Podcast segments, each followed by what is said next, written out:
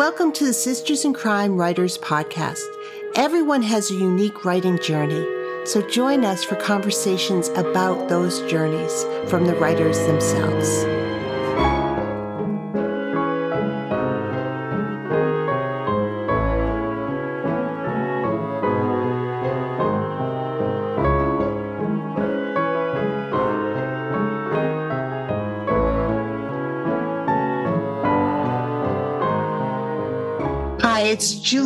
Julie Henriques, Executive Director of Sisters in Crime. And today I am delighted to be celebrating the 100th episode of this podcast. And I have invited two of the people responsible for it getting off the ground to have a conversation with me Sandra Wong and Lori Rader Day. Lori is the Edgar Award nominated and Agatha, Anthony, and Mary Higgins Clark Award winning author of Death at Greenway, The Lucky One, Under a Dark Sky, The Day I Died, Little Pretty Things, and The Black Hour. Her next contemporary suspense novel, The Death of Us, will be released in the fall of 2023. She lives in Chicago, where she is a co chair of the Mystery Readers Festival Midwest Mystery Conference, uh, formerly known as Murder and Mayhem in Chicago. And she served as the 2019 to 2020 national president of Sisters in Crime. She teaches creative writing for Northwestern University School of Professional Studies. Sandra S.G. Wong writes fiction across genres, including the cross genre Lola Starke novels, Crescent City short stories, and the best selling standalone suspense novel, In the Dark We Forget.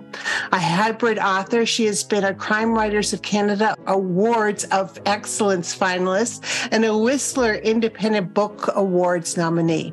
Wong has been involved with genre and literary organizations, conferences, festivals, and workshops across Canada and the United United States. She served on the Sisters in Crime National Board as its first president of Asian Heritage and currently chairs its DEI-JB Advisory Committee. She's also an active member of Crime Writers of Color. Lori and Sandra, thank you both for being on the podcast and for being part of this conversation. Thanks for having us. Thanks for the invite, Julie. I mean, a hundred episodes is roughly two years uh, wow. which is a, a long time. Um, uh, and it's been a wonderful journey. But you, Sandra, was the first guest on the um, podcast. And but Laura, you were one of the first guests when I was still figuring out what I was doing and we were um, getting conversations ready to go. Um, but we talked about this internally for a while. And Lori, just to also give folks a sense of timeline. So Lori was the president from 2019 to 2020. Sandra was the president from 2020 to 2021. Um, during that time, a couple of things happened. First of all, we had a worldwide pandemic. A couple of things happened. just um, two. Uh, and the second thing is I was actually hired as the full-time executive director um, in May of 2021 right? Yes so um so this is you know all of this is sort of a a conversation starter to what is going to be a fabulous conversation. So lori why don't we talk about how this started? I think it started with um, just you know that podcasts were such a big part of how i get information and i think a lot of us uh, have caught on and are, are you know listening to our favorites um, while we do other things, maybe driving around the countryside, going to library events, and that sort of thing. Um, but I just kept hearing people say, "Oh, this podcast I listened to. Oh, I, you've got to try this podcast. Um, it's the best."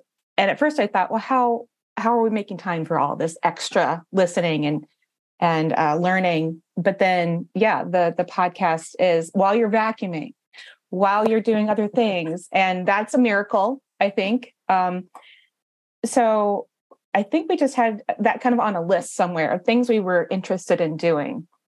And of course, it didn't get started until after I was no longer president. Sandra is the one who, uh, with Julie, got it off the ground. But uh, I think I just had it on my wish list. Mm-hmm. Yeah. Well, technology took a while to make it easier to do this too.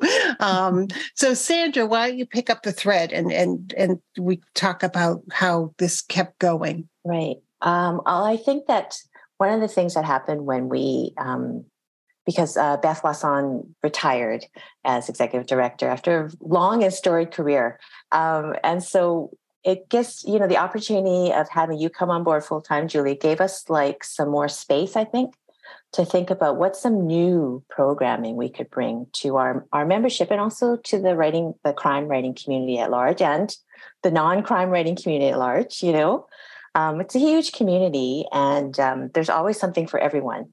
So I think that was a, a, huge driver too, is that we just had more space to think about new programming. And I mean, Lori's idea was brilliant, right? On on her wish list. I hadn't thought of it. So to me, it was like, wow, that's a what a great idea. Yeah. And I mean, um, I'm probably like a lot of people. I love podcasts and I'm I'm oversubscribed probably to be honest, but. I I love them.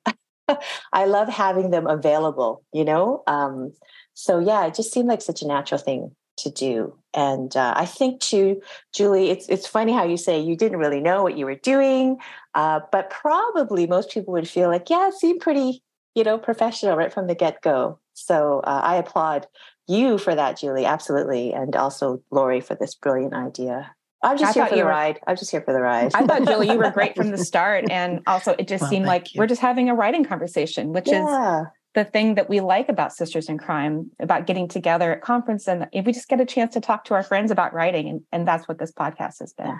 Yeah. And also, too, um, just to jump in, to just, you know, with my DEIJB chair hat on, like the idea of increasing accessibility to, you know, our community, right? Because I think before, one of those couple things that happened in 2020, 2021, uh, EV pandemic, um, I think we weren't, you know, not a lot of us were thinking about wider accessibility for everyone. We were just used to being able to, you know, some of us scrimp together the dollars and go to conferences in person. Uh, you know, and we pick and choose which ones we could go to. But at those conferences, we would see our friends and make new friends and find new authors and all that really wonderful stuff. Um, and so it just seemed like a great time to have a podcast that not only, you know, um, gave gave us some new programming, as I said, but also increased the ways that our community could connect with each other. And like that's never a bad thing in my books. Well, one of the focuses uh, of the, well, the focus of these conversations is writing. And one of the wonderful things that the founders of Sisters in Crime did was make it pretty clear about how to, how the organization can promote one member over another. And the way they made it pretty clear is they said, you can't. you can't. you worried me there for a second. I'm like, where is she going with what changed? you can't promote promote one member over another. So um, I have enjoyed having a range of conversations with authors at different stages in their careers and who write different types of crime uh, novels, but many of them also write in other genres. It's remarkable how many um, Sisters in Crime members also wrote romances or still do, or wrote uh, science fiction or horror or different genres. Um, and so when you're talking about writing, it's that's a level ground that we can all talk about because we're all writers. Um, we've also had some readers uh, be guests on the podcast who are huge advocates um, of, of sisters in crime. But I I think that the opportunity for me to talk to different people and get advice and listen to them has just enriched me because every time I have a conversation with somebody who does it differently or or fixes you know i had a conversation this morning with somebody who edits as she goes. So she won't get past a sentence until it's perfect. And I can't imagine doing that and keeping the book in my head. But she's written over 50 books. So obviously it works for her. Um, wow. Um, but just hearing that people do this, or somebody else who writes longhand in notebooks and transcribes, or or people who plot or pants, or you know, write three books a year, or it's just been such a wonderful opportunity to really understand that there's no right way to write. I mean, it gets down to what Sisters in Crime is all about, really. You know, at the conferences or at the meetings or at the webinars or whatever, we're always just sharing information and learning how other people work or what they read or what they enjoy, right. different ways to be in this community. in different different roles, um, publishing different ways. It's it's all just you know fodder. It's all I don't know. It just it just feeds our career, but also like I don't know. I hate to use the word soul here, but I think I think I can in front of Sandra. I think that's yes, worth it. You, you she would be she would be okay with. yeah, absolutely. Uh, well, Laura, you went through a phase recently where you were sharing that you were rereading a lot of writing books, and and you got me rereading Bird by Bird and on writing and all these other books that I haven't read for years. And you're it's just revisiting and and again renewing you know, your soul or renewing your creativity is just such a gift and so necessary. I mean, we we are, you know, making a, a business successful or not out of out of this uh this thing that probably used to be a hobby to us. And it I think it, it you kind of forget why did I get into this? Why, mm-hmm. you know, sometimes it's fun, sometimes it's not. You kind of forget, get away from that original um impetus to get started. And I started reading Bird by Bird again. I've read it probably eight, nine times over my lifetime. Um, you know, early on when I wasn't writing, you know, mm-hmm. I wanted to be writing, but I wasn't. Um, and but I started rereading it because I find that while I'm reading something like that, I have the urge to write, which is not how I feel uh, every morning when I should have the urge to write. And so I was using it as sort of like a step into my writing day. I would read a couple of pages and then get that feeling. Um, mm-hmm. Thank you, Anne Lamott. Uh, I, th- I, think I joked on um, social media that she is uh, deserving of a co-writing of my latest book because she would get me into writing every day, and then I would go do my fifteen hundred words, and then you know the day would would end instead of like kicking around my house for a couple more hours, um, you know, complaining about how I had to write. Yeah. I wanted I think, to. I think that really speaks to like um, all these conversations you've had, Julie, you know, whether it's for the podcast or outside, because I know that you're you're you're as much a publishing writing nerd as I am. and you just love these conversations. But um, it really puts pay to the idea that there's only one way to do any of this, whether it's the writing or the the publishing part or like, you know, being a being an author in public and all that kind of stuff. And I just love that because I'm just going to say that as a preface to say, I do not read craft books. oh, Gasp. Oh. I know. I don't read craft books. Um, I just really like to feel my way through whatever it is I'm writing. And I, have always been like that. So, um, yeah. And I don't think there's any one way to do it either. Like wonderful writers like the two of you uh, clearly you love reading craft books and revisiting you know other uh, talented writers ideas and how to do this kind of nuts thing that we do called writing um, and i'm here to say that you can also you can also write and not um, read craft books you can just you know feel your way through it uh, make a lot of mistakes I mean, I do still, that part. Yeah, I, I mean, we all do, no right? I excel that might that. be the that might be the one thing everybody does, right? Which is make a lot of mistakes. So it doesn't matter how you do it; you, you're allowed to make a lot of mistakes in writing. I guess is is another way to say it. Yeah. You know, it's funny because when I read, think about Anne Lamott or I think about Stephen King's on writing, I think of them less as craft books and more as inspiration. Yeah. The craft books, and I, I certainly read those, you know, plot uh, the plotting book that Paula Munier wrote or Hallie Ephron's book on writing mysteries. Right. Definitely great craft books. Um, but Anne Lamott and uh, Stephen King are sort of more philosophies on mm-hmm. uh, le- leading a creative life that that sometimes as Lori said you need to reconnect with because you get in the weeds of this business and contracts get canceled or you're you're stuck with an idea or a pandemic hits and you can't go and tour for your new book or all of these things happen that just make you feel so defeated or so uninspired that you know you need to remember why we do this and why we want to do it. I think it's a little bit like having uh, a conversation with a friend about writing. If you, if you know, this is I. That's where I got started. Before I had Sisters in Crime, before I had yeah. a writing community, I had a couple of books that were, you know, saying I could do it, even though I was not doing it, in fact. Um, so that's how I used you're right. The inspiration books are the ones I like the best. The yeah. the how-to, obviously I've read some of those and I will sometimes um, read one of those or or revisit one of those if I'm going to be teaching something, uh, yes. uh, maybe to sort of figure out how I want to talk about a topic or maybe um, quote from um, someone else and, and give obviously give them credit. Um, but for the for the getting back to the page for me, it's usually something like Bird by Bird, where it's more like this book is going to hold my hand for a few minutes until right. I get over the the threshold of I don't wanna and into I better. I better get I love that. Yeah, I love that. Yeah, and of course inspiration is so, you know, so important. And just for the record, I have read on writing. I'm just going to say that I have done.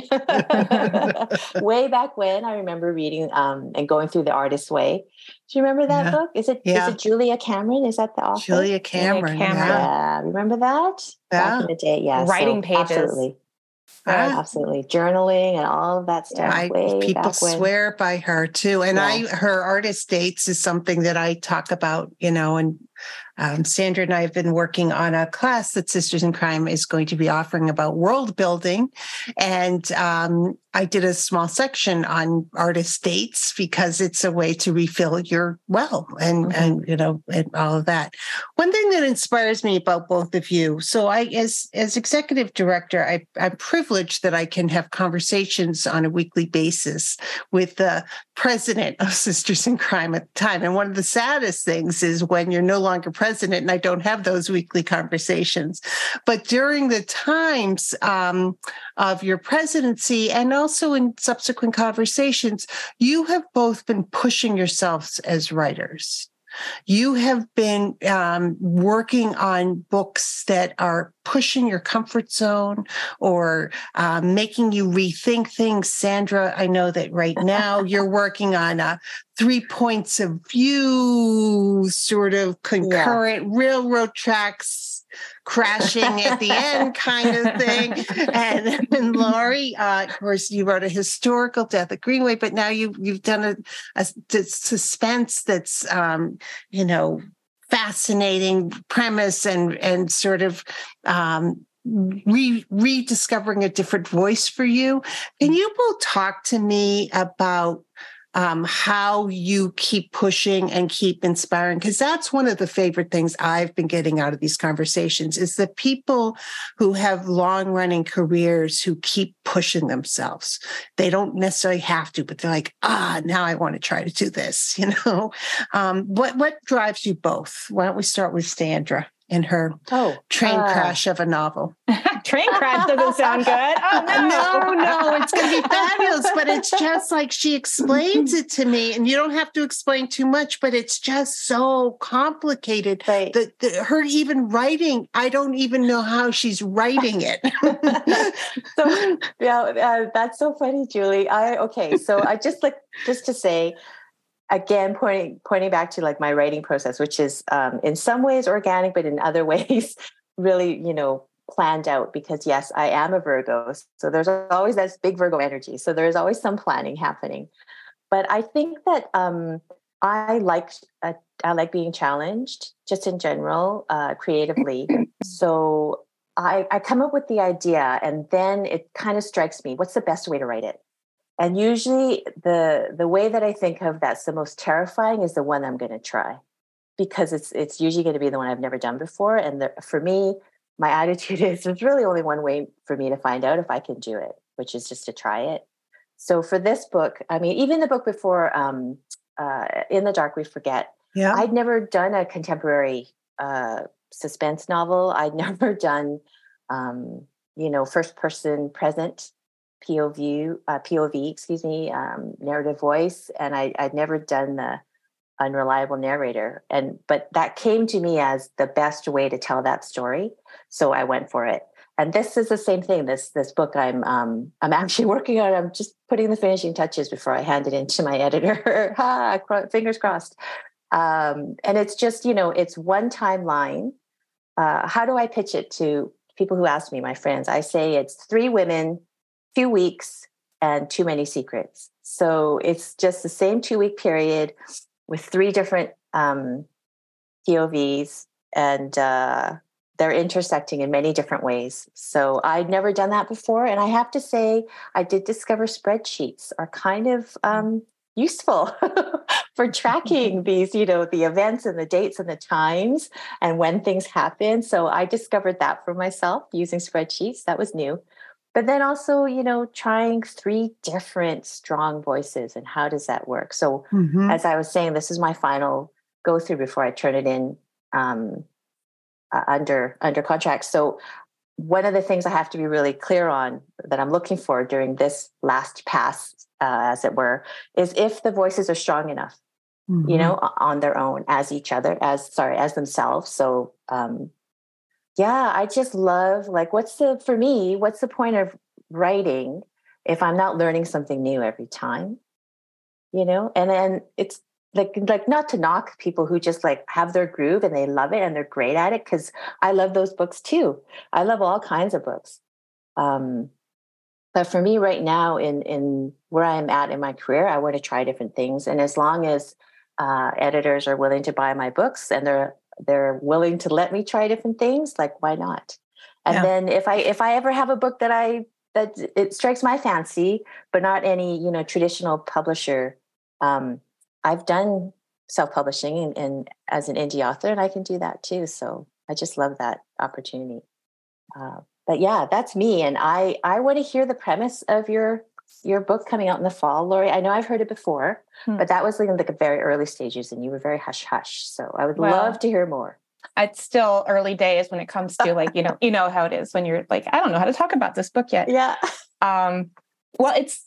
I'll start by answering the original question. So, um, the the book that I mean, Julie, when Julie was in the weeds with me, when I was in the weeds with Death at Greenway, because I was writing that, revising that, I wrote, rewrote it, you know, an entire, at least fully once, maybe I could almost say twice, and yeah. um, that was the the time that we were, were talking every week. And uh, luckily, you were an Agatha Christie fan, so we could talk about Agatha Christie as much as as both of us needed to um, to get through the pandemic. But um, that was that was the most different of any of my books but i i do feel like i i agree with sandra when it comes to what's the point of any of this if i am just doing the same thing over and over again i like to do something different i used to call it um that i would have an intellectual what it intellectual assignment intellectual uh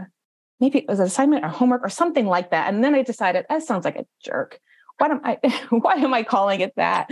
Um, it just sounds so pompous. I'm just, you know, I'm just trying to have fun writing. And what's fun writing for me is the discovery of the story and the discovery of of trying to figure out um, of my own limits of my own abilities. And trying new things is one of the ways that i'm i'm i am playing on the page when I'm trying to figure out if I can do historical or if I can do, um, let's see, the lucky one was the first time I did third person uh, narration fully. Mm-hmm. I had two characters and it was, uh, you know, multiple third person. But that was practice. That was me uh, assigning myself an intellectual activity to see if I could do it because I knew Death at Greenway was the next thing I was going to try to, to do. And I knew that I couldn't do um, a historical first, or I didn't want to do a historical first person. I didn't think that I could get the the, the voice right. So I thought, how can I tell that story um, more successfully? And so, but then in Death at Greenway, it was all the historical detail and it was the eight points of view. I know. I know. Eight. I do not, people listening at home, I do not advise that. Um, for this book, it, uh, The Death of Us, see, it's so new, I don't even know the title, The Death of Us. Um, it's not, it's three points of view. Two of them are third close, very, very close. And one of them is first person present. And then the, the, the two third are past. So again, it's just wow. me having fun. It's yeah. just me seeing, like, let's just throw the balls up in the air and see if they can all land in my hands and how long I can keep them in the air. Um, the story is about um, a, a family sort of torn apart by a missing person cold case, um, and then the discovery of a submerged car in a quarry pond. So mm. it's a cold case.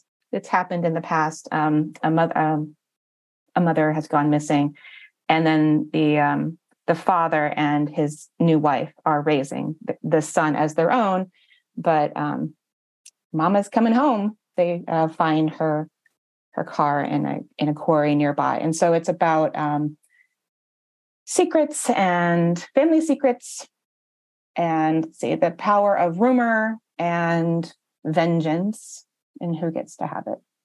So both of you amaze me because these ideas um, well writing is a magical there's a magical moment right where it all comes to the idea comes. Lori, how did this idea come to you? You know, I just remembered this because I just flew uh, to Alaska to visit my friend. Uh, yes, in April. Yes, I'm insane. It was snowing when I left.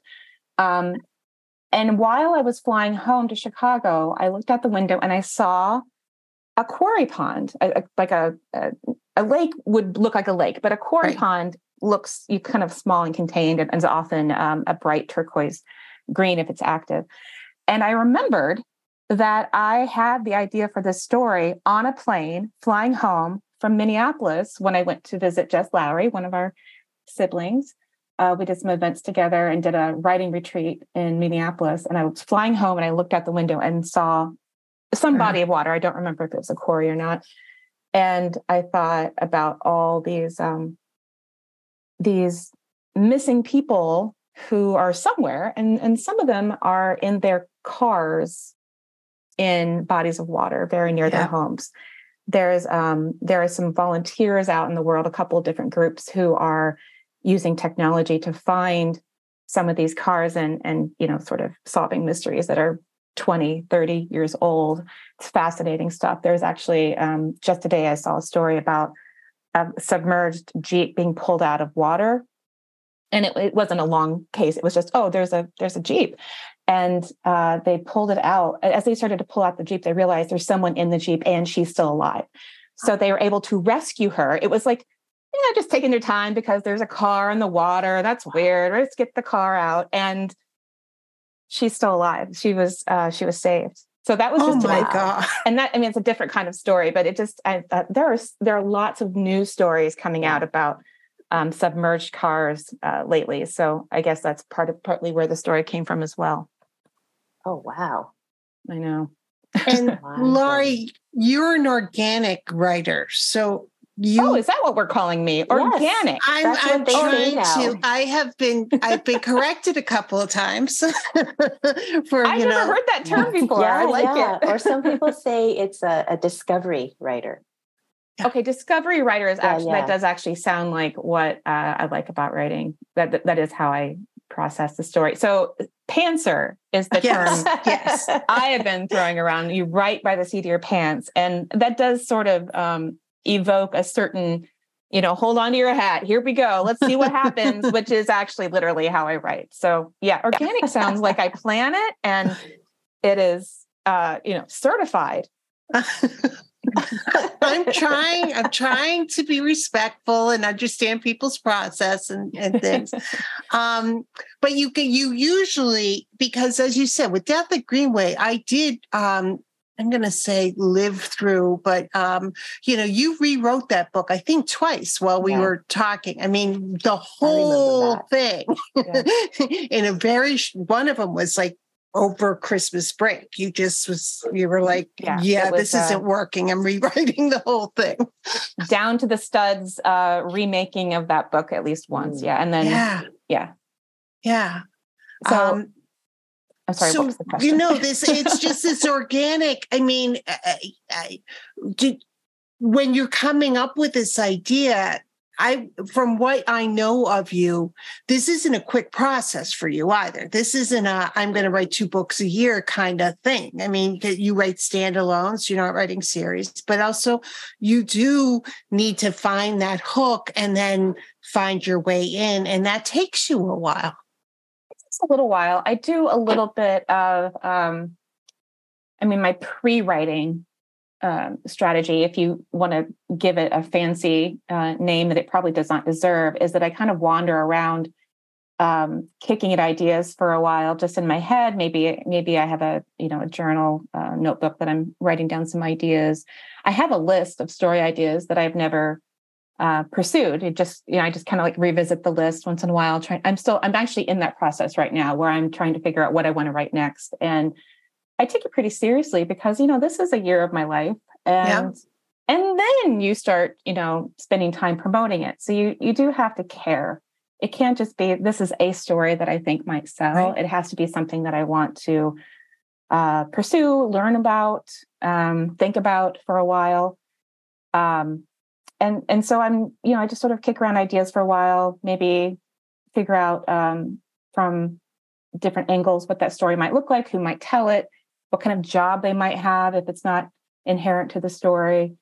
Um, with my very first published book, The Black Hour, you know, I I knew I wanted to write about uh, campus violence, and I thought I probably wanted to write, a, write about a professor, but I didn't know exactly what I wanted her to teach. And then as I started writing, I thought, well, she's going to teach about violence. She's going to teach sociology, the sociology of violence. That's one of the things that she's going to tackle. So I just kind of come at it from that sort of mm-hmm. um, you know a couple of a couple of points on the map is what i usually say. I find a couple of things that i know um, i'm going to pursue and then i just start writing and i learn as i go and then i can go back and insert you know new information as i learn it. For the death of us the at the beginning i think my main character this would be the the stepmother who is has raised this child as her own. Um, i think she was going to be a guidance counselor at his school and then I decided, no, I think she's actually um, um, hasn't gone to college. I think that she's actually going to be a little younger and a little bit uh, uh, maybe lower on the on the the scale at the school. Um, someone who's at the school but not um, in a position of of power. So I made right. her an administrative assistant for the guidance office. So that kind of stuff, you know. Mm-hmm. I enjoy that that process, trying to figure out where a story makes the most sense to go. Yeah. And Sandra, you've written both series and standalones now. You've also written historicals and current day, and you know, yeah. you push yourself in different ways. Um, do you, you know, do you miss the writing a series and sort of the right getting getting to revisit those characters in another book? Yeah. Um it's hard to say. I actually, I mean, I took a break from writing the series for a number of reasons, and one of them was uh, um, like uh, out of my control. So just the right uh, uh with you know rights and all that kind of stuff. So it's a long story uh, that I'm not going to get into now. But when I do, uh, yeah, I do think about going back to that series because I'd like to. Um, I have three books out, and I have I've been planning the next three because they're a little mini trilogy that I have mm-hmm. in my mm-hmm. mind that I want to I want to do. So um, yeah, when I really miss it, I just write a little short story because I have short stories that are set in that same world that um, I came up, you know, I came up with early in my process after I wrote that first book. So the main character, the protagonist for the series, doesn't get her own short stories, but all of these other secondary characters do in the world because I just I think that's a lot of fun for me as a writer to do. So if I really miss it that much, I just write a short story. That's great. Um, yeah, and then I and I the research is I could just read the other short stories. It's much shorter than having to read three full novels because I wrote those books so long ago. Honest to God, I don't remember them all. I don't remember everything that happens. So. Um, yeah. And, you know, unlike some super organized, I know I joke about big Virgo energy, but I don't have a series Bible or anything like that for that so far. I have like some uh, individual documents here and there, but I don't have anything as organized. Uh, so probably when I go back to that series, I'll probably have to actually do that series Bible as a way to um, have it done, but also to remind myself about who's who and where and why yeah. and when. yeah. But um, but because I really enjoyed that character in that world, uh, I still remember the overarching character arc I have for the protagonist. Like that has never changed. I know exactly uh, which wringers I want to put her through and when. So I'm looking forward to that. I'm really looking forward to that. And uh, just as like an add-on to, you know, Lori sharing about uh, your process, and I know you make all crack all these jokes about it, but like clearly it works. Clearly it works for you, Lori Rader yeah. Day, because your books are amazing and your writing is fantastic. Thank you. Um, I want to say that you know even as a person who says that i i use an outline i do a lot of pre outline work and those are like the characters i have character sheets where i just noodle i just call it noodling because it's very low pressure then yeah. i'm noodling on the characters i'm noodling on the plot um, and the outline is sort of like noodling at a slightly higher level my outlines they're just me thinking about well what would happen and then trying to put on paper in outline form um, the scenes that come into my head mm-hmm. based on who I know my characters to be. And then just like Lori does, sometimes it's like, oh yeah, it doesn't work for them to be in this profession, or it doesn't work for them to be this close to the, you know, to this um, other character. So then, you know, you get to mess around with that a bit. So all to say, as we have already said, there's so many different ways. Like there are as many ways to write a novel or a short story uh, or or a a true crime book as there are people writing them. Absolutely. Because we'll each have our little quirks of things mm-hmm. that work for us, right? I do a lot um, of revision. I, I, I don't know if that's a yeah. topic that you guys. Uh, I love to talk about revision. I could talk yes. about revision for days, but that's I I think it's about where you put your your time. If you do a lot of work up front, maybe your revision schedule is a little lighter. Mm-hmm. Um, for me, I like the discovery, and so I write kind of, you know, discovering as I go along but I do um, I do know there's you know deep revision out in my future every single book. So right, it's a it's a trade off I think, or maybe both. Maybe you have to do both, and that's okay. yeah, absolutely. But when you say deep revision, how many you got your first draft, and and do you had typically have a four drafts, five drafts, or do you just do it till it's done or till your editor calls you and says, hmm. See, this is the funny part. My editor is much easier on me than I am on me. Oh, yeah. Okay. Yes. Like the whole, the re, like taking Death at Greenway down to the studs and rewriting it entirely, that was not something I was asked to do. Right. That was a thing I decided to do because um, I was supposed to be launching um, the Lucky One, and it came out in late February 2020. So instead yeah. of leaving the house and doing things, I could not leave the house and could not do things. So I canceled all the things that I was supposed to do and hunkered down at home.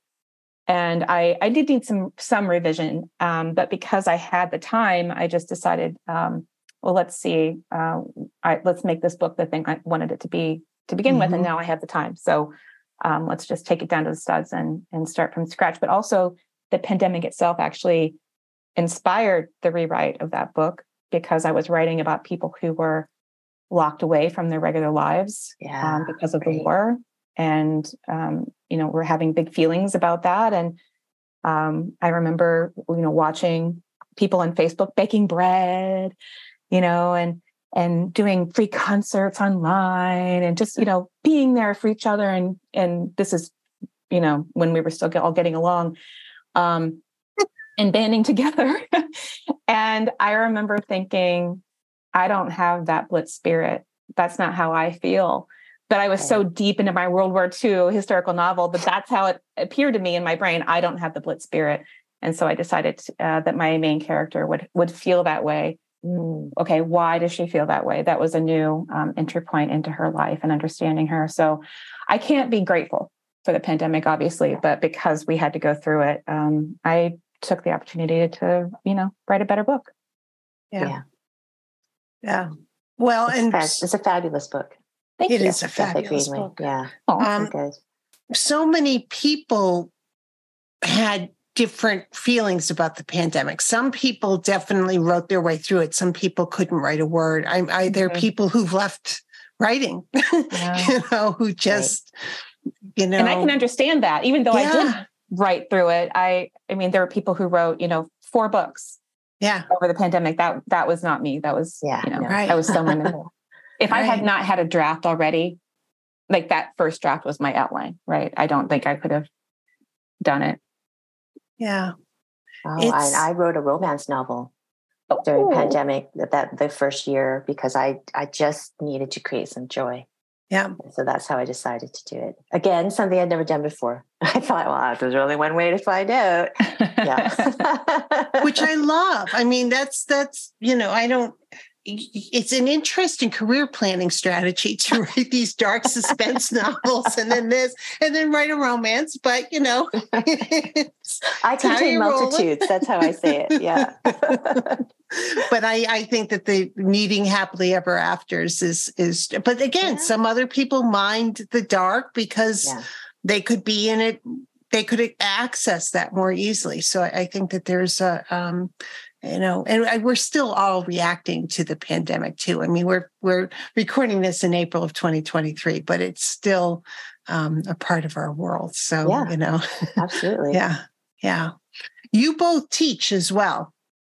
Uh, and as writers it's a helpful thing i think to be a, a a writer who's published while teaching. Um, you know, I, am sure we've all taken workshops from people um, who who maybe don't looking back were not the best teachers because they in fact did not know what they were talking about or so were giving advice that was from a book. I mean i once had a writing teacher who didn't like genre Oh, so no. he was a literary writer, and there were 10 of us in the workshop, and there was somebody else who had sci fi, and he was so horrible in his critiques of my book. I didn't write for a year. Mm. Wow. Because he just didn't get it. People do damage when they when yeah. they teach and yeah. they they think there's only way one way to do yes. things. Yes. Yeah, or right. that, you know, if doors a blue door on a side street speaking French is great art, whereas, you know, two characters solving a mystery is, you know, pedestrian and doesn't deserve the light of day. I'm like, okay, you know, I'll never forget that. Um, you know. Um, and so when you're teaching, what's your favorite thing to tell to inspire? Because it's hard work to write. We just, you hear that, we talk about it. Physically, it's hard, but mentally, it can also be very difficult. And, and Sandra's actually going to be um, hosting a, a webinar this summer about writing traumatic scenes and how to sort of help yourself work through that. Mm. Um, because we don't acknowledge that enough we don't acknowledge the trauma that we can cause on ourselves as we're putting our characters through all this what that can do for yourself. What what do you tell students to encourage them to be the best that they can be um, and to inspire them but to also give them the grist to keep going? Because as we all know like 97% of people who start a book don't finish it. Wow. I want to hear Lori's advice. I hadn't yeah, heard that stat. stat too I know it's hot. I might have made it up, but you know, I think I think that. I mean, you know what? It's believable. It that's, sounded true. that's New England in me. It's like I, I probably made it up. I mean, I, I, do think a lot of people. Um, I think there. I did hear one stat once where it was like maybe you know one in four Americans believe they have a book in them. One in four Americans. So, I mean, that's millions and millions and millions of people. Millions yeah. of people. And there are many books published each year, but obviously, that's um, a lot of people who are not getting that book out. Um, well, some of the things that I talk about are, you know, the same things that we talk about when we get together, Sisters in Crime, Sisters in Crime, where we, you know, do a Sisters in Crime webinar. Um, I think finding your community, whatever yeah. it is, um, maybe it's just one person that you're swapping pages with. Somebody, you know, often it's maybe somebody in this room. You're you're here with a cohort of students who are all at the same stage of career um, that you are, which I think that same stage of career is really valuable, or maybe that one step ahead. People think, oh, you know, oh, Lori, you're published, you have seven books. Um, you can be my writing friend. I'm like, no, I'm not going to do that. But what you need is somebody who's just right there with you or right. a couple of steps ahead, um, just to show you, just a model for you what the life looks like. Um, which is what I got when I when I joined um, the Mister community. And the other thing, which we've already kind of touched upon, is that writing is re- revision. I rely heavily on revision, and I think you can um, get to your story. You can dig deeper with your story if you just allow yourself to write and and figure out on the page what it is that you meant to say instead of I'm going to anger the the plotters, but I I think sometimes you can get too locked into well, okay, this is the story I thought I was going to tell, so I have to get back to that. When in fact you can have an outline and still explore and find new pathways for that story. And no matter what you get out on the page, how many words it is, you can always make it better with a couple of rounds of revision. So I'm going to share a Phyllis Whitney quote um, that I, I heard at Left Coast Crime that will, because I am a plotter. So, you know, plotters out there, I'm with you. Um, Phyllis Whitney quote is uh, A map is not a journey. Hmm. So that, you know, us plotters have the map, but that doesn't mean we're not going to take a side journey or we're not going to, you know, maybe maybe not follow the map we thought we were going to follow, but we've got an idea of what we're doing. So mm-hmm. just you know, thinking that might be my next tattoo, but but just to, oh, nice. to share with nice. you, a map is not a journey. And um, I don't know about you guys, but when the when the when the map becomes a journey, I feel like that's the moment when it gets really good. You you can't right. you, you almost can't know everything about a story. Mm-hmm. And then as you start to write it and get into it, I, I think that's when the story starts to tell you things that you right. couldn't have predicted. Yeah. Or yeah. you realize told you stuff Mm-hmm. And then you're writing it, it's like, oh, oh, oh, let me do that. yeah. No, I mean that's great. Like in that, in that analogy, in that metaphor, right? It's like we we have our itinerary. We have the trip that we plan for ourselves, and then you get there and you do the things, you do the traveling, you make the journey, and that's where the learning is. And I think the same yeah. thing with the writing, right? The learning is in writing the draft. Like I'll have an outline, I do the whatever the plot, I have my little character noodle sheets and all that stuff. But at the end of the day, when I'm drafting, that's the process. You know, that's the process of learning. And so when, just to get back to your question, um, what I tell people is to be open to experimenting, making mistakes, which is another way to say yeah. be open to making mistakes because it's going to happen. Um, and then also trust your process so if you don't know what your process is, see step one, be open to experimenting. right. And then trust that you'll get, you know, to the end of the story. It might not be the story you meant to tell at the beginning, but it will be the story that you have written. Um, and then, of course, absolutely revisions, revisions, revise, revise, revise. Um, and then I think there's some wisdom in having written a lot of manuscripts, which is you'll figure out at some point what the end is. Because mm-hmm. sometimes i think when when we're first starting out we're not quite sure how to end that book or that manuscript or that story. We don't quite know where the best ending point is and i think that comes with practice. Yeah so again be open to experimenting. Because yeah. maybe you'll end it a little bit longer one draft maybe it'll be a little shorter. However that is right you've got to be open to all of that. Or we don't know when to start the book is, is more I mean, right? clearing. Yeah, well, yeah clearing exactly. It's like, oh, I don't need those for 75 pages. Actually, it starts on page 76. The last thing I just remember as Sandra was talking is that um, I would tell them to read in the genre, right? Whatever yeah. genre it is, literary is a genre.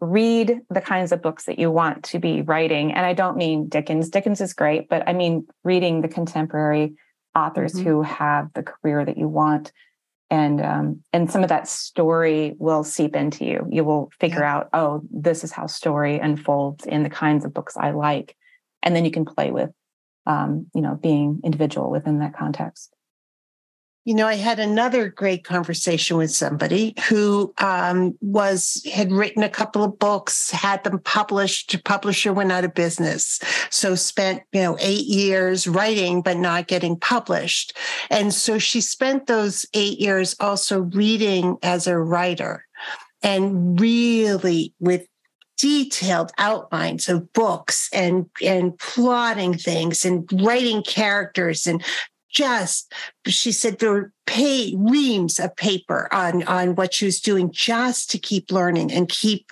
you know imagining and keep going and keep propelling herself forward and keep challenging herself because mm-hmm. that's a that in between time is is and obviously it worked out well for her because she's well published um, but she didn't stop writing. She never stopped writing and she never stopped learning. And i think that that's another great conversation to have for sure. Yeah. Agree. Wow. Reading as a writer is is uh, that's a, a great way to put it. Like a reading, not you know, you're going to enjoy it, but if you enjoy something a lot, you could read it again and read it as a writer. How did yes. this unfold? How did this work? Mm-hmm. I had I had an emotion here. How did that writer make me feel right. that emotion? Yeah, right. I, I do that with um. There's a thing that my family does. We call it bad movie night trademark because we'll pick we'll pick movies that are terrible. But what we do is we enjoy thinking about why is that terrible? Why doesn't that work? You know, and we talk about that. We also, you know, we we hate watch things and stuff. That's a whole different conversation. but yeah. but there can be some like really great utility in um, examining why certain books or movies shows don't work for you with the writer mind, right? Like, mm-hmm. why doesn't that work? What what how could i improve that? Like my children i trained my children. I'm sure no one will be surprised. I trained my children for when they said well i didn't like that. I trained them to explain why. Yes. What yeah. was it you didn't like? What was it about that well okay you didn't like that character but why? You know and so uh, also not surprisingly they both want to be writers because they Aww. really enjoy they enjoy this idea of you know creativity. They're also both visual artists you know and one is learning music as well. So um, i think like applying that kind of artistic mindset to just simple things that that we encounter in the rest of our lives when we're not writing i think that's so useful too. Just mm-hmm. you know so like approaching the world as an artist whether you're a mm-hmm. writer visual artist painter like all that kind of stuff is is so fascinating. Um, and if you're writing, the world starts giving you gifts, right? If you're yeah. deep into a project, you start folding little things that you see into That's your right. your writing and you're like, oh, these are just like little gifts from that that works. That oh, that goes along with my theme. Oh, I didn't even think of it that way. You know, yeah, um, absolutely. But you have to yeah. be in, you know, in the story to yeah, having your antenna up. Mm-hmm, yeah, for sure. Right. And then it's about story. So another interview I did recently, um, somebody who is writes on a TV show, writes short stories, writes novels, writes mm. graphic novels, because for him, it's all about the story. And the story manifests itself in different ways and shapes itself depending on the medium. But but story is what drives him. Being a novel writer isn't the driving force. It's it's story. And I think about that a lot as well lately. It's like, how are we telling the story? What's the story and why? Why are we telling that story? And how how that can provide clarity of vision and of intent as well. Yeah. Um, I also, Sandra, I want to go back to when you talk about process. I think one of the gifts that uh, these conversations can give people is that there's no one process. And for you, there's no one process. Yeah. You know, you're at a point in your career, it's going to stop working the way it worked before. And you're going to need to do something different because you're not feeling it, or the story isn't working, or you have challenged yourself and you've got to up up what you're doing you know you have to bring everything up uh, with it um, have you found that that that you've you've had to learn new I'm not going to call them tricks, but but you need to develop new skills yeah. in order to write to this higher level. Absolutely. So um before like the most recent book I had that came out in 2022. I'm like, what year is it now? Um I know. it came out in June of 2022. And so that was the first time for me that I was uh, you know, touring, even though it was mostly virtual stuff. Um, but I had a few in-person things that I traveled for to promote the book it was the same time I'd done that kind of promotion at this and also had a book on contract on deadline. So I discovered for myself that I'm I'm not great at doing both things at the same time. and so there may be other authors who are wonderful at it and they can they can, you know, um, do the writing in between times when they're not on stage or they're not. Yeah, but we don't like know. them. no, no, just kidding. They're great. they're all great, and I applaud them. Um, I'm not one of them. I don't know if I ever will be because my my brain. I like to focus completely on what I'm doing in the moment, right, and be present. So um, I found that I really had to change the way I did the writing part. Uh, and I actually said this m- many times ad nauseum, I'm sure, to my husband, uh, where I said, ah, I just don't think the way I usually write books is working for this. This is not working. This is mm-hmm. not so this is not working is the one phrase I think he probably heard the most while I was mm-hmm. writing this book. what did you change? I um the way that I outlined, the way that I had like step one, noodling, step two, create that outline, step three, draft, step four, revise. It was very much like I I don't know this outline is not really working, so I'm just going to start drafting because I just uh, here's a framework. It's a skeleton. It's not as the outline. My outline was not as um, as full bodied as it usually is, and I just thought, okay, well, it's time to leap time to mm-hmm. leap off the cliff and just start drafting and see what happens. Be a little organic. Be a little like the organic discovery writer. Yes. Uh, yeah. Yeah. And then also, um, I liked having a lot of drafts.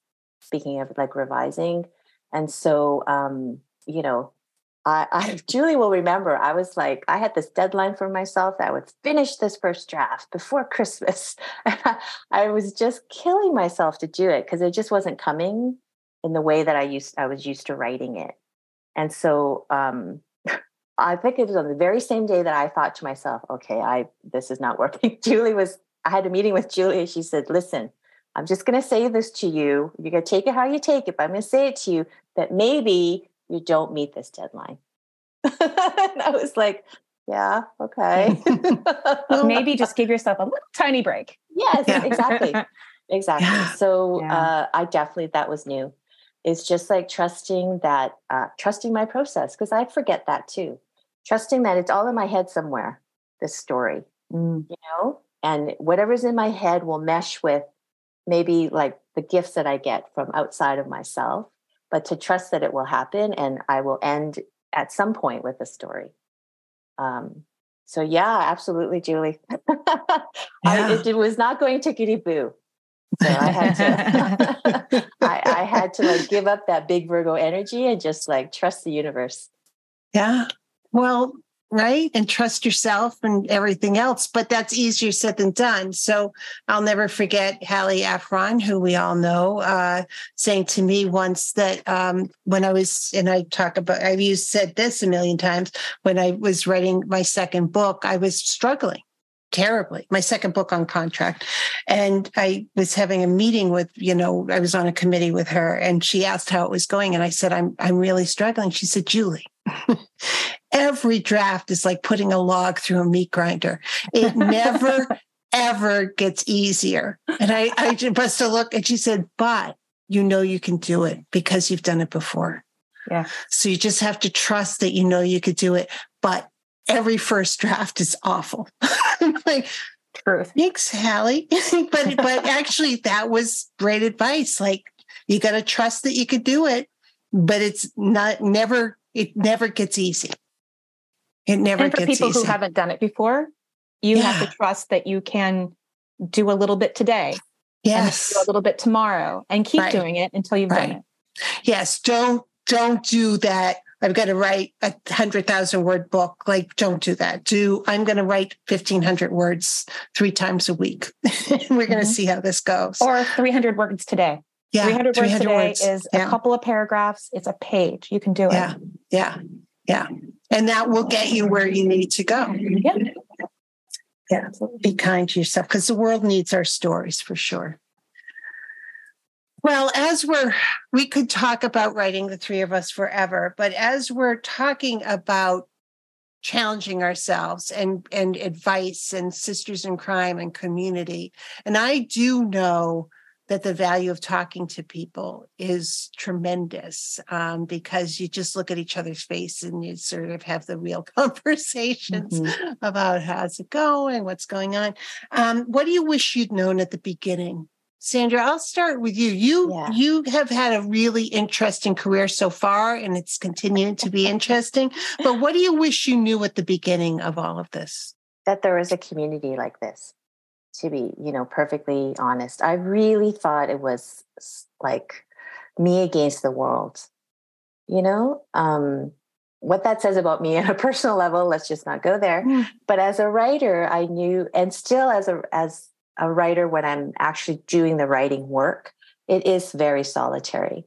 So mm-hmm. I really thought that that was it. Like you just do your writing, and maybe if you have a best friend who also happens to be a writer, maybe you can share your writing with them. But I didn't know that, you know, um, there were other there's a community of writers out here uh, who will support me even if they don't read the stuff i write you know and they will understand some of the challenges even if they never read a word that i write that they're that they're available here for me to talk to to feel like i belong somewhere as you know maybe many maybe i think there are many other writers like me who grew up kind of being the weirdo in every mm-hmm. group mm-hmm. i mean you know and if you didn't you were super popular excellent i'm happy for you um, but i definitely grew up being the weirdo in every group. And uh, yeah. so i think that may, may have been why i thought i was going to always be alone as a writer. So yeah i wish i had known that there was community. Um, i probably would have reached out sooner then. Yeah. Yeah. Yeah don't wait until um, you've got a contract or something. Yeah. If, if you're even exactly. whispering aloud, I want to write, find your folks. And if you're yeah. a crime writer, join Sisters in Crime. But there's groups like Sisters in Crime for all sorts of genres. Find your people. Yeah. Yeah. Absolutely. I was listening to Sandra talk about that and, and trying to figure out where do I consider the beginning of my career? Like where mm. where do I wish I had made a, you know, a zig when I zagged instead? Um, and I did find Sisters in Crime and Mystery Writers of America uh, in community um, pretty early on, before I had an agent, before I had a, a manuscript that was finished. Um, and I found them by finding another writing community, another conference, another, you know, um, and I, I think I, early on I took advantage of a lot of opportunities. So I, I always, you know, I'm always telling people, like, you know, look around, find these opportunities because you never know um, exactly what kind of writer you're going to be and exactly where your career is going to go, but you can find the community to support you no matter what it is. Um, one of the things that slowed me down early, early, early on was um, I was I was a dabbler for a long time. I was you know a, a writer from an early age. I mean, really early, but I never took it very seriously. It was not a career path. It was a thing that I liked to do sometimes, and I I mostly didn't. I mostly uh, did not write. I wanted to write, and I would maybe write. I would binge write, you know, on a weekend uh, or you know a day when I was a kid. It would just like write a story or or not finish it maybe or just dabbled for a really long time. And if I had wanted to speed up my career, um, one of the things that I it would have been nice to know was that um, the stories by people like me were valid that stories from people who are from where i'm from mm-hmm. were stories that people wanted to hear mm-hmm. and i don't think that i knew that for a really long time one of the ways i finally got serious about writing was because one of my best friends was a writer and as uh, Sandra was like, wouldn't that be great? Well, actually, I did have that. Good for you. um, one of my best friends from high school, uh, who was a couple years older than me, uh, Christopher Coake, who's um, a uh, fiction, a novelist and short story writer, uh, award winning. You know, but at the time we were both like dabbling together and on the newspaper right. staff together and that sort of thing. And then one day I looked up and it had been five years since I had written a single word for myself. Um, I had a writing job. And he was publishing his first book of short stories. And that's mm-hmm. the moment at which I thought, wait a minute, there's a way to do this there's a way. I mean, there are many ways, but you know, he had found one and I had not been looking. I had not been trying. And so I wish I had known that there's a there's room at the table for mm-hmm. you know who you are and what stories you want to tell. Yeah. And yeah, maybe I'd gotten but I think the the way I did it, it was actually okay because I wrote the stories I did and I'm happy with the stories that I've been telling. So, you know, we don't want to change anything about yeah. how we are how we got here but i think it you know sisters in crime is one of the ways that i think we can get the word out. Your stories are valid and they can be published. Yeah. And so many stories I, I, think that that's something the publishing industry is also catching up to. So many stories are valid and so many perspectives and so many uh, life experiences I'm not saying they've caught up. I, I, I, they're, they're catching up. Catching up. um, and and that's heartening as well. Trying to find the little joys, Sorry, what can I say? so, Sandra, you have a book due to your editor, and Lori, you're in page proofs, arcs. Where are you in your journey? I am, I should be doing my copy edits right now. so, They're due. That's what when I she's going to be I will work on my copy edit. Yeah. um, but you both gave a year of your lives as president and longer than that on the board. And, and Sandra got sucked in for even longer because she's been the um, running happily, the happily. happily, but she's been ta chairing the DEIJB committee, which um, again, when she was vice president with Lori, the presidents of Sisters in Crime have uh, immediate past president projects. And Sandra had sort of said, I'd kind of like to do some work around this. And Lori said, Guess what? You're not waiting. You're going to start that now. So, Four years later, um, five years later, whatever it is, Oh, is, yeah. Sandra is deep into this work and had, which has made a lot of change and And Sisters in Crime is better for it. much better Ah, for it. We're all better for it. And, you know, Lori got us through a pandemic. And uh, because of issues around uh, equity and inclusion, we had decided to not only do workshops in person, but to do them online. So Sisters in Crime had that infrastructure in place a year before the pandemic, which meant moving things online wasn't as challenging, uh, you know, for us. I mean, it was challenging because we couldn't see each other, but as far as programming, you know, we made it possible and then continue to make it possible for our our chapters and other folks to have access to the online um, techniques. So you both left huge um, imprints on this organization in its 35 years. Um, and I am thrilled that we got to have another conversation about writing, and maybe we'll do it again at 200 episodes. You're on.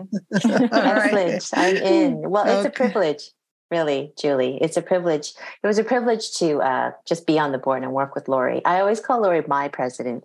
Lori's always going to be my president. Um, and it's just a privilege to contribute, I think. I think we all agree, right? To contribute to this community that's given us so much, but also um, that we love and that Yeah. we know is worth um, supporting and growing right to Yeah. to help other writers who we we used to be the writers we used to be way back when Right. so um, that's what I remember when I'm feeling like, oh, it's another meeting for Sisters in Crime. right.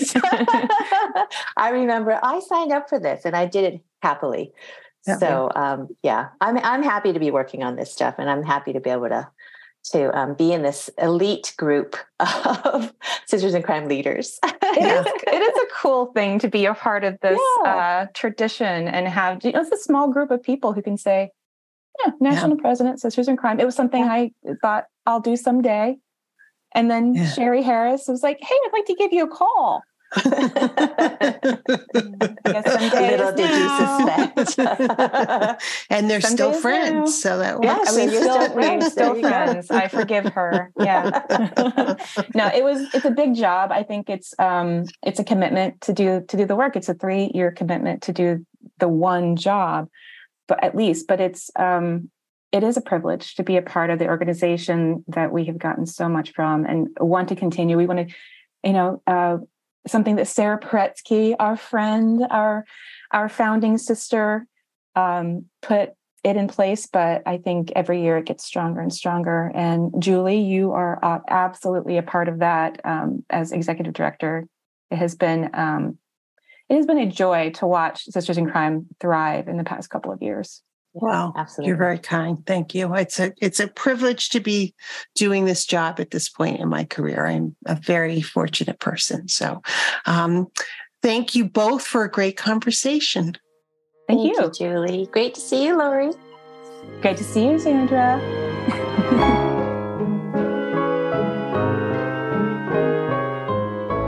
Thank you for being with us today. Sisters in Crime is about community. We were founded to advocate for women crime writers, and we continue that mission by fighting for equity in the crime writing community. Sisters in Crime is an international, inclusive organization for all who write and love crime fiction, mystery, thrillers, and suspense. Join us at sistersincrime.org and make sure you subscribe to this podcast.